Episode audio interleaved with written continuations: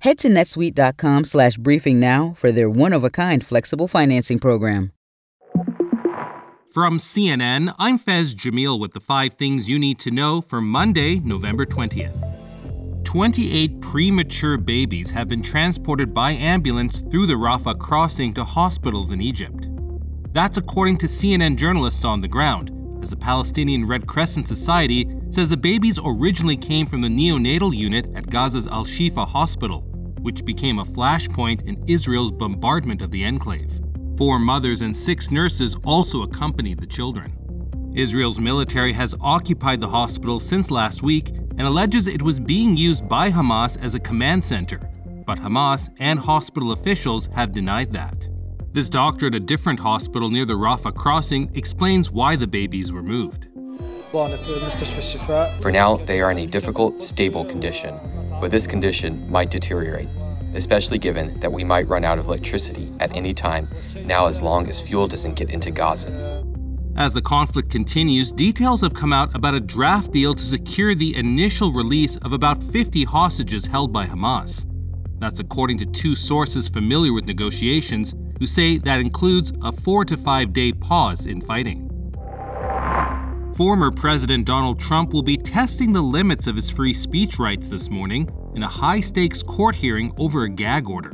He'll be arguing in a DC appeals court that a gag order placed on him in his federal election subversion criminal case is not constitutional.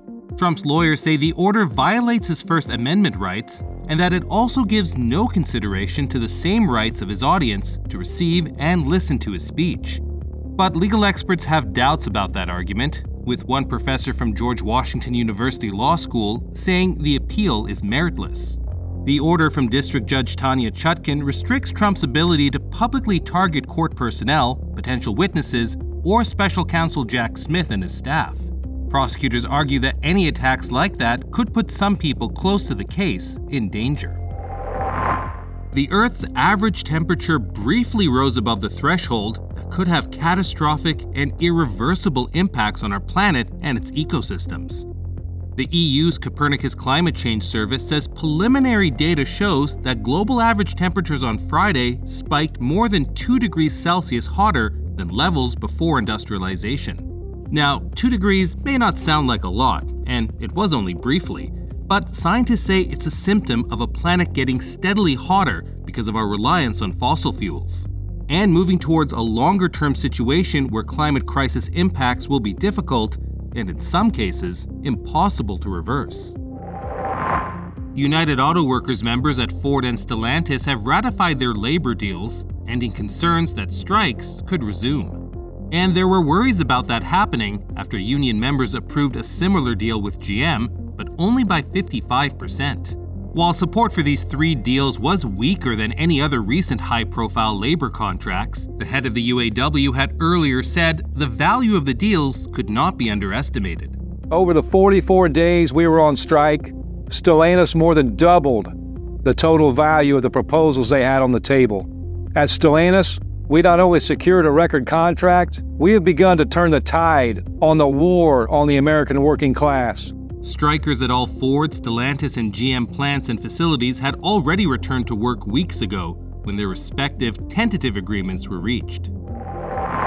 How much would you spend on a rare bottle of whiskey? We'll tell you how much one went for at auction this weekend, next. A bottle of what's called the world's most sought after Scotch whiskey has sold for a staggering $2.7 million. It's a Macallan 1926, for those of you who know your whiskies, and sold in an auction at Sotheby's in London this weekend. The auction house says it's the oldest Macallan vintage ever produced, and it's also set a new record for how much any bottle of spirit or wine has ever sold for at auction. That's all for now. Our next episode drops at noon Eastern.